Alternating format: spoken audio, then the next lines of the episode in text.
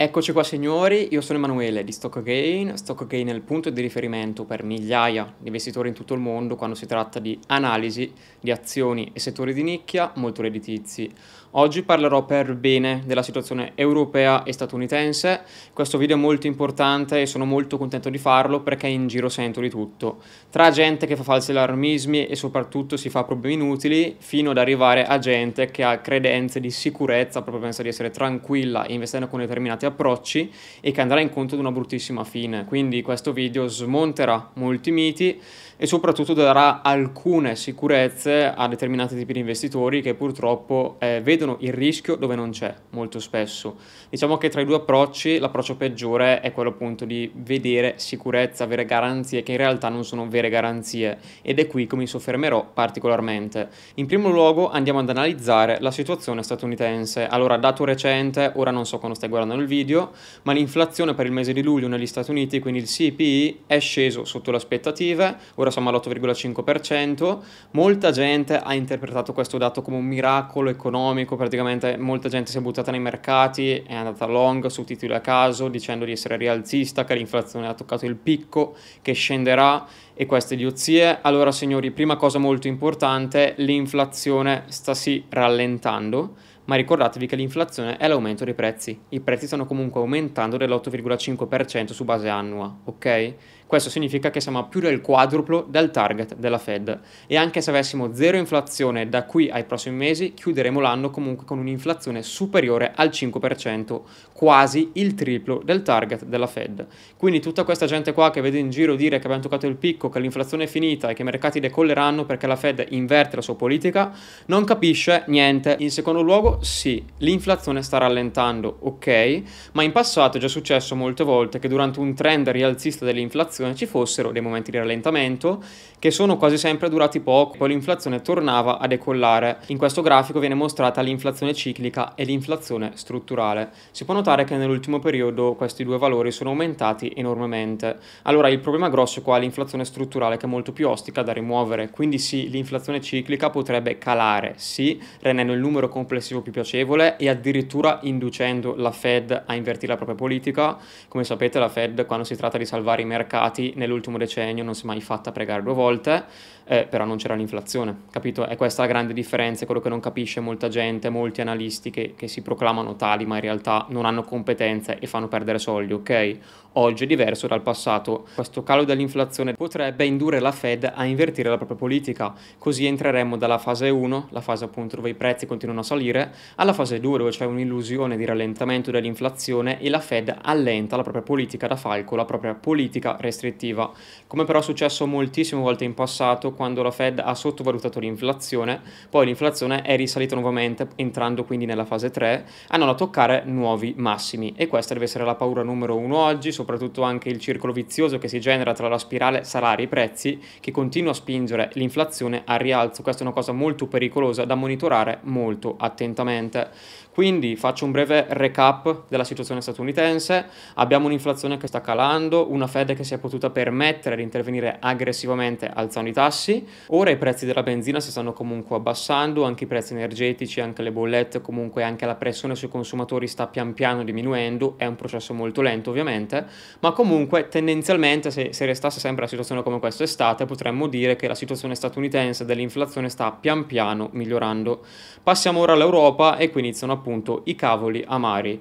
Eh, L'Europa è in una situazione completamente opposta rispetto agli Stati Uniti, soprattutto per i costi energetici che subiranno i consumatori, la situazione non è assolutamente risolta. Infatti la forte dipendenza quasi unilaterale dell'Europa verso la Russia, soprattutto per gli approvvigionamenti energetici di petrolio e gas, ha condotto il continente europeo verso una vera e propria crisi energetica e soprattutto questo inverno la sentiremo tutti molto forte. In secondo luogo la situazione europea è critica anche sotto il punto di vista dell'indebitamento, il debito pubblico altissimo, soprattutto dei paesi del sud Europa, non permette alla BCE di intervenire correttamente nel combattere l'inflazione. La BCE ha effettuato un aumento dei tassi di interesse minimo dello 0,5% e sembrava il finimondo. Quindi lascio a voi pensare quante carte ha da giocarsi la BCE contro l'inflazione. Te lo dico io, veramente poche. Quindi come già detto l'Europa non è in una situazione per nulla invidiabile. Tra l'altro signori come vi ho già detto eh, vi invito a non fidarvi del mainstream. Eh, già anche a fine 2021 quando tutti erano rialzisti e tutti acquistavano azioni a caso noi stavamo avvertendo che la situazione era critica e che l'inflazione non era transitoria con i mercati sui massimi. Eh. Eh, dovete stare attenti ad ascoltare il mainstream e molto spesso quelle poche persone che hanno il coraggio di fare previsioni controcorrente hanno quasi sempre ragione, ok? Questo lo dico proprio per i vostri investimenti, per smettere di perdere soldi perché sono sicuro che almeno l'80-90% degli investitori come minimo è sotto del 20%, anche se ha iniziato a investire solo lo scorso anno. In un anno come minimo ha perso minimo il 20%. Quelli fortunati che magari si sono presi solo l'ETF senza saperne leggere né scrivere hanno perso minimo il 20%. Poi ci sono gli altri investitori che hanno avuto perdite molto molto peggiori. Chi ha preso le singolazioni che tendenzialmente è il modo più redditizio per investire è incappato in perdite bruttissime, anche del 70, 80, 90%. Se non si è veri esperti o non si ha a disposizione un team di veri esperti, sconsiglio assolutamente di investire a caso in azioni. L'ETF può essere una buona alternativa, non prendetelo come consiglio rispetto alle azioni, sì, ma attenzione a voler ottenere il massimo dando il minimo. Da solo, selezionandosi le cose da soli, nessuno è bravo, eh? serve un team di esperti focalizzati che fanno solo quello un, un, un, investitore normale, un piccolo investitore che fa il suo lavoro, la sua attività e investe da solo e si pretende di poter selezionare i titoli e avere profitti, non farà mai profitti, ok? Perderà solo tanti soldi. I mercati funzionano così alla fine. Eh? La massa, la moltitudine perde soldi a vantaggio di una piccola nicchia ristretta di investitori che si arricchisce. È da sempre funzionato così, da che tempo è tempo, e vi dico subito nel nostro canale premium a dimostrare comunque che Stock Gain è strutturata e avere abilità di selezione di titoli. Abbiamo la nostra sezione dividend, la nostra sezione principale con i titoli più pesanti in profitto nonostante tutto.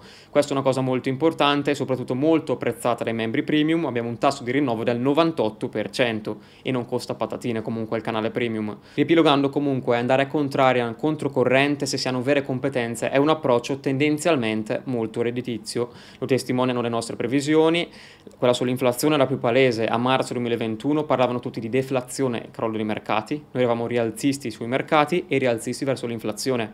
Quello è successo dopo lo sapete tutti, un sacco di gente si è dolorosamente scottata. Col petrolio ad agosto-settembre 2021, tutti a dire che le rinnovabili hanno tolto troppa domanda al petrolio, il petrolio non può più risalire, noi rialzisti verso le petrolifere a portarci a casa in praticamente meno di un anno profitti in tripla cifra percentuale. Sul petrolio, quel petrolio tanto odiato, che i naturalisti dicevano che era finito, non sarebbe mai più tornato sopra i 60 dollari, eccetera, eccetera. Stessa roba per il gas, altra previsione te la mostro qui come tutte le altre, sul gas rialzista che ha portato anche qui profitti in doppia cifra percentuale.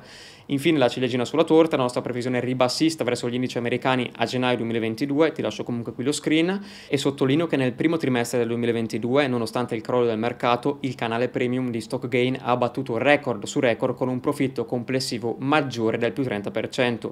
Gli è stato fatto un qualcosa di veramente notevole, non è ripetibile, non facciamo il 30% ogni trimestre, davvero, perché sennò porteremo a casa soldi con la pala, ma investendo coscienziosamente, allocando il capitale nelle giuste società, non esponendosi a rischi eccessivi, aggressivi, prendendosi comunque anche giusti rischi, ma con piccole porzioni di portafoglio si possono veramente ottenere ottimi risultati.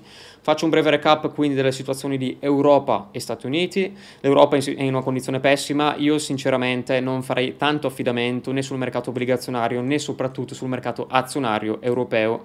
Parere mio, basato su analisi, fate come volete poi signori, perché la situazione è questa e vi ho già detto anche cosa hanno fatto nella storia in queste situazioni i leader, ok? Poi vedete un po' voi, in passato passato è successo anche che valute che erano ritenute veri e propri porti sicuri da consumatori e investitori crollassero da un giorno all'altro. È già successo e non aspettatevi che i leader delle banche centrali vi avvertano. Anzi, un bravo leader, come già detto, quando decide di svalutare una valuta non lo dice, anzi blefa per raggiungere i suoi intenti con la massima efficacia. Gli Stati Uniti sono messi molto meglio per ora, ma come ha detto benissimo anche Ray Dalio, quello degli Stati Uniti molto probabilmente è un impero in declino. Vi saluto signori e vi aspetto in un prossimo video.